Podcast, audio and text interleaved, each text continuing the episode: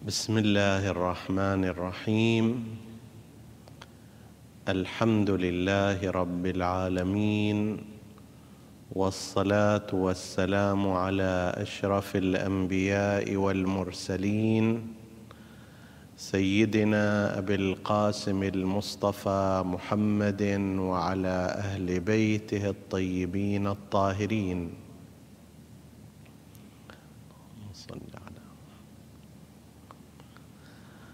السلام عليكم أيها الإخوة المؤمنون أيتها الأخوات المؤمنات ورحمة الله وبركاته. مما جاء في فقرات دعاء الإمام الحسين عليه السلام في يوم عرفة والذي قلنا مرارا بأنه لا يختص في قراءته بذلك اليوم وإنما لعلو معانيه وعمق محتواه ينبغي للإنسان المؤمن أن يقرأه في فترات مختلفة. ولو استطاع أن يحفظ بعض مقاطعه فهذا أمر طيب. مما جاء في ذلك الدعاء قوله أنت كهفي حين تعيني المذاهب في سعتها. وتضيق بي الأرض برحبها. ولولا رحمتك لكنت من الهالكين. وأنت مقيل عثرتي. ولولا سترك إياي لكنت من المفضوحين. وأنت مؤيدي بالنصر على أعدائي. ولولا نصرك إياي لكنت من المغلوبين. يا من خص نفسه بالسمو والرفعة فأولياؤه بعزه يعتزون. يا من جعلت له الملوك نير المذلة على أعناقهم فهم من سطواته خائفون. يعلم خائنة الأعين وما تخفي الصدور وغيب ما تأتي به الدهور.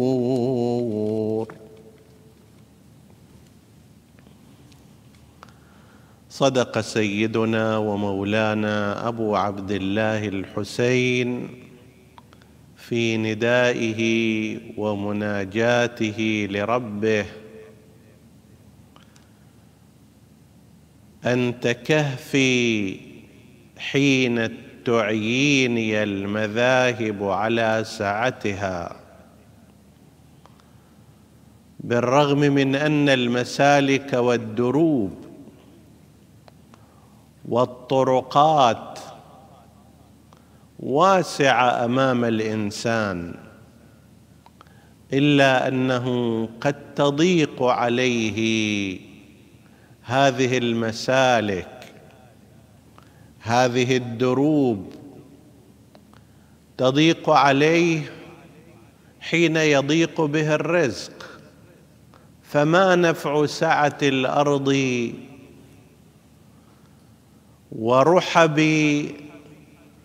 جغرافيتها وهو لا يجد لنفسه قوتا ولا لابنائه ملبسا ولا يجد سقفا ينام تحته ما نفع ذلك عندما تضيق به الأرض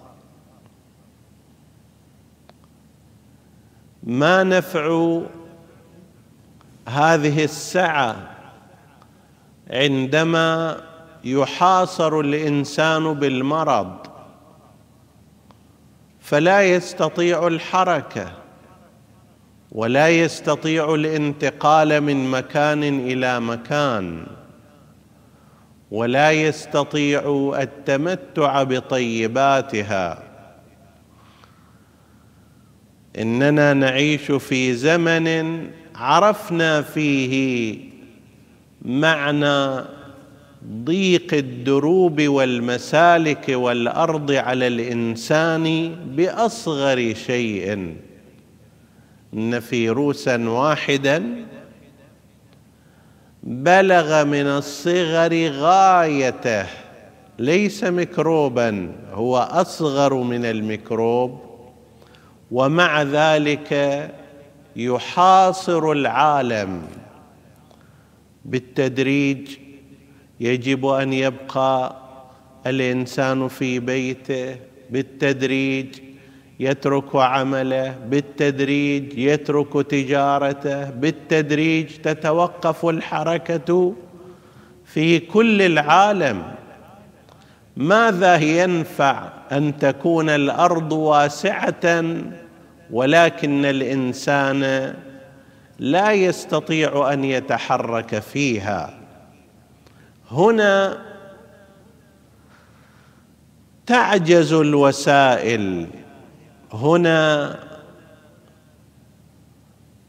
قدرات الإنسان لا تقوم أمام هذه فيكون الملجأ الحقيقي. والكهف المنجي هو الله سبحانه وتعالى. أنت كهفي حين تعييني المذاهب على سعتها الدروب والطرقات الواسعة لكنها بالنسبة لي مصدر إتعاب. مصدر الراحة والفرج. والحماية والملجأ هو أنت يا رب. أنت كهفي حين تعييني المذاهب. على أو في سعتها وتضيق بي الأرض برحبها. ولولا رحمتك إياي لكنت من الهالكين. لولا أن الله سبحانه وتعالى يدفع عنا لما قدرنا على دفع الضر عن أنفسنا. هذه الأحداث التي نشهدها في هذه الأيام هي أشبه بمناورة. لا نقول إنها متعمدة. ولكن هي أشبه بمناورة حتى يكتشف الإنسان فيها حجمه الطبيعي وقدراته. فكيف إذا كان المطلوب أن يواجه شيئا أكبر من ذلك؟ أنت أيها الإنسان لا تستطيع مواجهة فيروس وهو من أصغر خلق الله عز وجل. ثم تأتي لكي تتبجح وتقول أنا أخالف الله أنا أعارض الله أنا أكفر بالله. أنت لا تستطيع على فيروس. يأتي يدخل إلى بدنك على غير استئذان ويفتك بك فتكا ذريعا. هذا مع أنه لم يعلم أن هذا الفيروس هو أقوى الفيروسات. ولولا رحمتك لكنت من الهالكين. هذا والله سبحانه وتعالى لم يرد أن يهلك الناس ولم يرد أن ينتقم من الناس فكيف إذا أراد أن يهلك هذا البشر؟ ذاك الوقت كما قلنا صعقة واحدة نفقة واحدة يقوم بها واحد من ملائكته من جنوده من عبيده. فلا يبقى إنسان ولا حيوان ولا حشرة ولا كائن مجهري ولا غير ذلك إلا وقد خمد في مكانه. اللهم إنا نسألك رحمتك الواسعة في الدنيا والآخرة. الرحمة التي يحتاجها الإنسان هي رحمة الله عز وجل. هو يحتاج إلى رحمات كثيرة مشتقة من رحمة الله. لولا رحمة أمه به لما بقي على قيد الحياة. ولولا رحمة أبيه به لما بقي على قيد الحياة. ولولا رحمة الراحمين له. وكل ذلك إنما هو رشح بسيط ورائحة خفيفة من رحمة واحدة هي جزء من مائه رحمة جعلها الله بين الخلائق. وأما التسعة والتسعون جزءا الباقيه فقد دخرها في يوم القيامة. ورحمتي يقول سبحانه وتعالى ورحمتي وسعت كل شيء. اللهم فلتسعنا رحمتك. لم يكتفي القرآن الكريم بأن بلغ أنبياء الله ورسله عن رحمة الله فقالوا فقل ربكم ذو رحمة واسعة. ولم يكتف أيضا بمقالة الصالحين من عباده جعلنا الله وإياكم منهم. عندما قالوا ربنا وسعت كل شيء رحمة وعلما ولم يكتف بالإخبار عن ذلك عندما قيل إن رحمة الله قريب من المحسنين ليست فقط واسعة وإنما هي قريبة التناول لمن يستحقها. فوق كل ذلك وقبل كل ذلك وأهم من كل ذلك ربنا سبحانه وتعالى وهو الصادق الذي لا يخلف الميعاد. قال رحمتي وسعت كل شيء. فكأن هذا الأمر كان يحتاج إلى مزيد من التأكيدات والتوثيقات توجت بكلام الله عز وجل عن رحمته الواسعة. لذلك عندما قال فيما نقل الحسن البصري وهو أحد التابعين وممن يعد من كبار علماء مدرسة الخلفاء وكان ذا توجه أقرب إلى التصوف كما يظهر ذلك من كثير من كلماته. كان يقول العجب كل العجب كيف نجا من نجا؟ يتصور أنه ما دامت حقوق الله علينا عظيمة وأعمالنا بالقياس إلى تلك الحقوق ضئيلة وبسيطة فإن من الطبيعي أن لا ينجو إلا القليل. لما وصل هذا الكلام إلى سيد العابدين علي بن الحسين عليه السلام رد عليه وقال كلا العجب كل العجب كيف هلك من هلك؟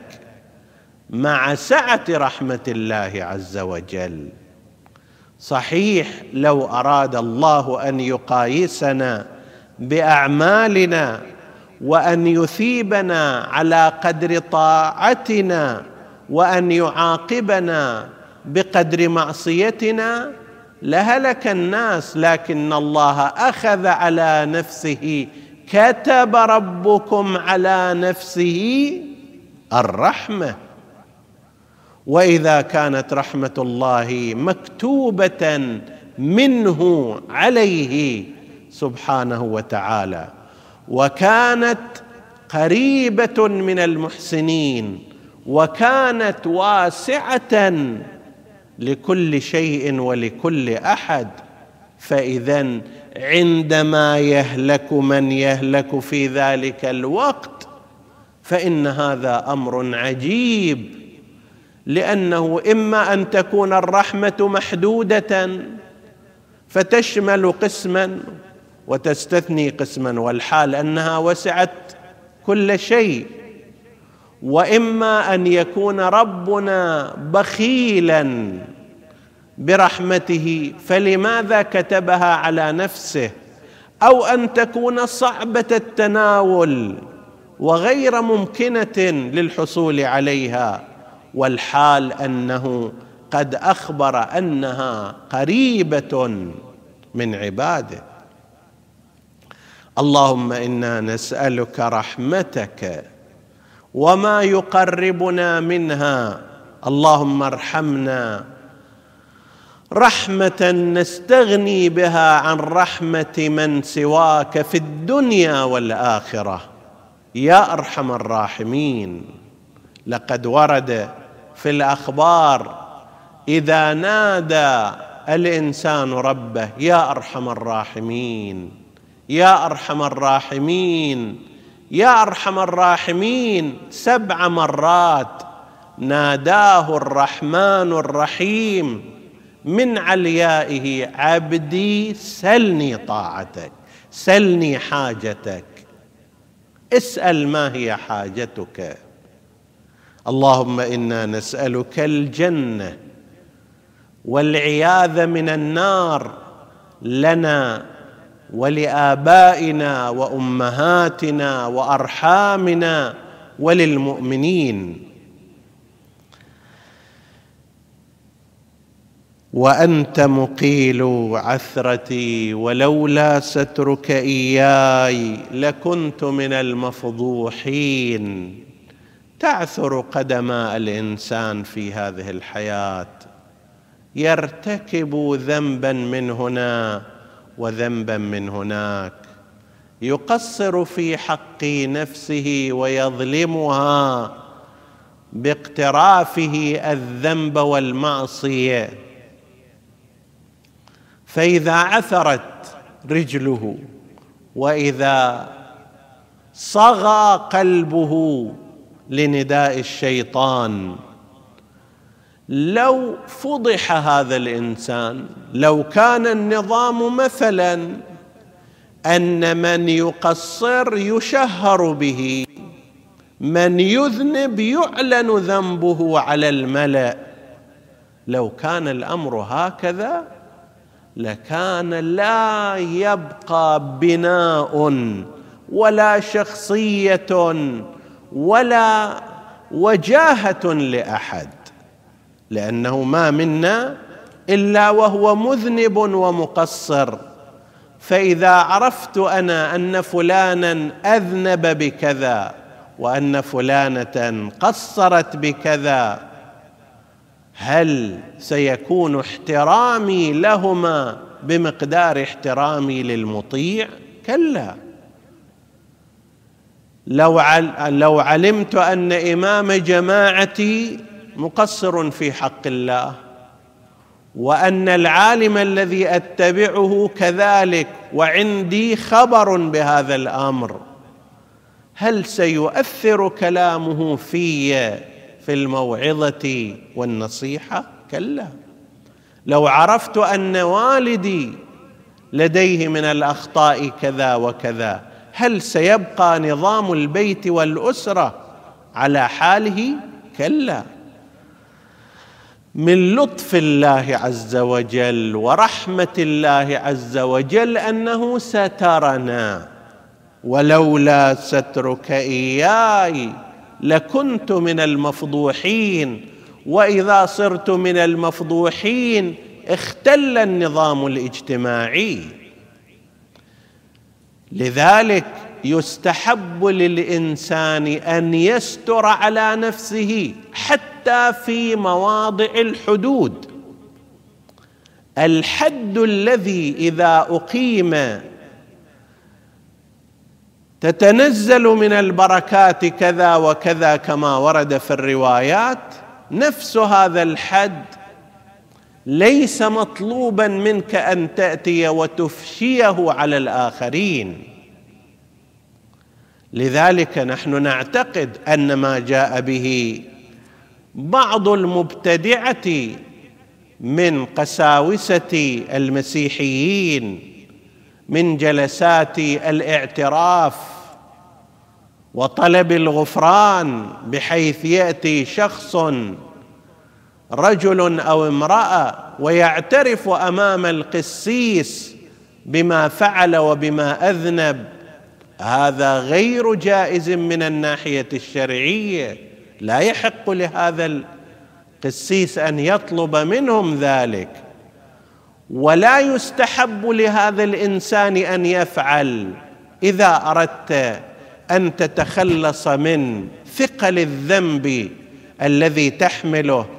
قم في جوف الليل وتوجه إلى ربك وقل يا ربي أنا المذنب أنا الخاطئ أنا الذي فعلت أنا الذي عملت كما سيأتي بعد قليل في إحدى فقرات الدعاء. وأنا يا إلهي المعترف بذنوبي فاغفرها لي. أنا الذي أذنبت أنا الذي ظلمت أنا الذي اعتمدت أنا الذي تعمدت. وسيأتي الحديث عنها إن شاء الله. استر على نفسك وإذا أردت أن تعترف فاعترف لله عز وجل. استر على غيرك أيضا لأن الله قد ستر عليك. والله ستير يحب الستر. زوجة فتاة تزوجت تقول أنا لانسجامي مع زوجي أريد أن أعترف له بما سبق. لا ينبغي ذلك. ليس من حق الزوج أن يطلب من زوجته أن تعترف له بملفاتها السابقة. وليس من حق الزوجة أن تطلب من زوجها كذلك. ولا الأب من ابنه ولا الابن من أبيه. استروا بعضكم بعضا. صححوا أخطاءكم لنصحح أخطاءنا وهي على حالها من الستر فإن هذا أدعى إلى الانسجام الاجتماعي وأدعى إلى أن يصحح الإنسان أخطاءه بنفسه وأن لا يكون اسيرا لهذه الذنوب أمام الآخرين. ولولا سترك إياي لكنت من المفضوحين وأنت مؤيدي بالنصر على أعدائي. ولولا نصرك إياي لكنت من المغلوبين. لولا أن الله دفع عنا الأعداء دفعا كاملا. ونصرنا عليهم في مواضع المواجهة. وسلب قدراتهم لولا ذلك لكنا من المغلوبين. نحن نلاحظ هذا على مستوى تاريخ الأمة الإسلامية. لولا أن الله سبحانه وتعالى دفع عنها أعداءها من أول يوم أعلن نبينا صلى الله عليه وآله دعوته فأشرعت الحراب وفوقت السهام في وجهه. لولا نصر الله لنبيه لولا نصر الله للمسلمين لولا نصر الله للأمة فيما بعد إلى يومنا هذا لكان الإسلام خبرا بعدما كان عينا ووجودا. لكن الله دفع ونفع ونصر وهذا على مستوى كل الأمة وعلى مستوى الأفراد أيضا. بقاؤك أنت في هذا الوقت وإلى هذا الوقت. لولا أن الله نصرك لكنت قد انتهيت.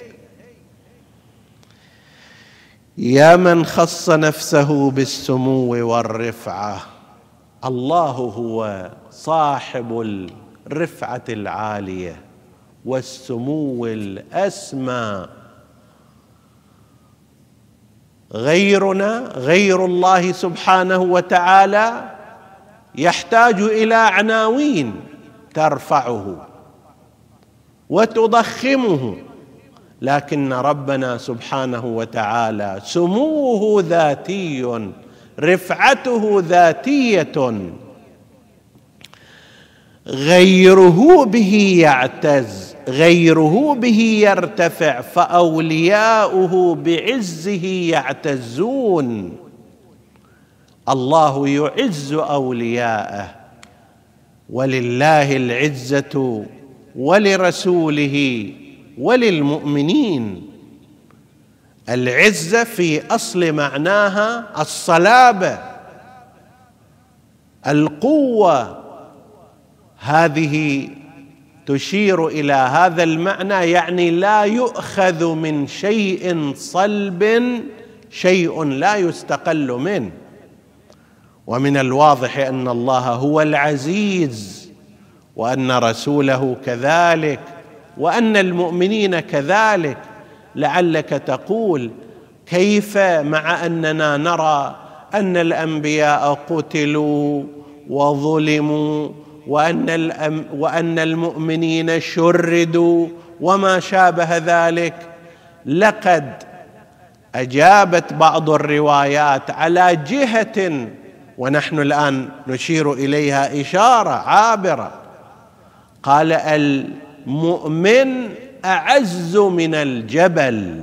الجبل هذا الشامخ في ارتفاعه والصلب في ذاته. المؤمن هو أعز منه أقوى منه أصلب منه لماذا؟ قال فإن الجبل يستقل منه يؤخذ منه والمؤمن لا يستقل من إيمانه. الجبل تأتي بآلات فتنحت جزءا منه. أو بكامله تزيله. لكن إيمان المؤمن لا تستطيع أن تزيله. من الممكن أن تقتل هذا الإنسان أن تسجن هذا الإنسان أن تؤذيه أن تضيق عليه رزقه. ولكنك لا تستقل من إيمانه. لا تأخذ لا تنتقص من ايمانه من الممكن أن تجبره على أن يتكلم بخلاف عقيدته ولكن قلبه مطمئن بالإيمان. هذه هي العزة. هذه هي الصلابة. هذه هي القوة. فأوليائه بعزه يعتزون يا من جعلت له الملوك نير المذلة على أعناقهم. النير هو الخشبة التي توضع عادة على عنق الثور فيذل ويسحب المحراث. هذا يقال له النير. شيء يقيد رقبته ويخليه خاضع ويجر المحراث على أثر ذلك. وقد يستخدمها بعض الطغاة في التعذيب عندما يجعلون الجامعة على رقبة الإنسان أو يربط فيما يشبه الصليب على كتفيه. هذا كله وهذا كله يقال له النير. الله سبحانه وتعالى جعل على رقاب الملوك والسلاطين نير المذلة. هم يعرفون أنهم أذلاء في وجه الله عز وجل. من كان مؤمنا منهم يسلم ذلك طواعية. من كان عارفا بالله عز وجل يعرف أنه مهما ارتقى فهو عبد ذليل خاضع لله القوي العزيز. ومن لم يعترف بذلك أمام الناس فهو فيما بينه وبين نفسه يعرف حجم قوته ويعرف ذلته ويعرف أن ربه هو الأقوى. فهم من سطواته خائفون يعلم خائنة الأعين. وما تخفي الصدور وغيب ما تأتي به الأزمنة والدهور. اللهم ارحمنا برحمتك. وتولنا بعنايتك. واستر علينا ذنوبنا بسترك. إنك على كل شيء قدير وصلى الله على سيدنا محمد وآله الطاهرين.